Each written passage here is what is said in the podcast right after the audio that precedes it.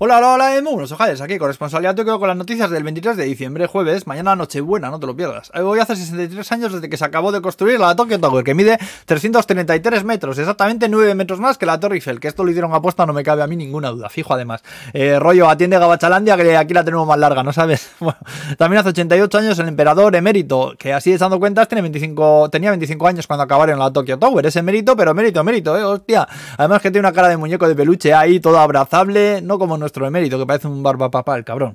Bueno, que ya tenemos casos de Omicron dando vueltas por la ciudad, o sacan este caso. Entre ellos hay tres miembros de una familia que no ha viajado al extranjero y que no sabe muy bien cómo se han contagiado. Luego, el gobierno se ha enfadado muchísimo por lo del brote del virus en la base americana de Okinawa y han demandado, bueno, más bien han sugerido muy fuertemente, eso sí, haciendo reverencias, diciendo su imagen, a ver si podría ser eh, que el gobierno americano tome medidas para que no vuelva a ocurrir.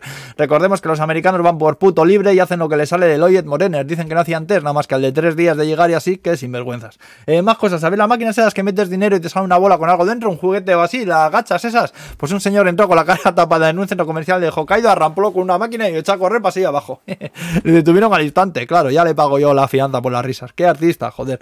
Eh, luego Kainz que ha comprado Tokyo Han, son dos pedazos de tiendas de estas que venden de todo y más que van a vender ahora juntas. Luego Mitsubishi que ha tirado un cohete con un satélite inglés y están construyendo Fukuoka otro Robotaco Gundam como el de Tokio, 25 metros ni del bicho. Y el Ayuntamiento de Tokio dice ahora que va a ofrecer alojamiento gratuito a personas que hayan perdido sus casas por la pandemia. De momento unas mil habitaciones en hoteles de negocios han reservado entre el 27 de diciembre y el 5 de enero solo. Después, pues bueno, ya veremos. Eh, también han anunciado una peli nueva de Dragon Ball que he visto el trailer y tiene pinta de ser una puta mierda como el Tokyo Dome de gorda, así te lo digo. Es más, todo lo que se hizo después de lo de Majin lo categorizaríamos igual. A de Toriyama para allá, hostias, que no te lo dice nadie. Para allá.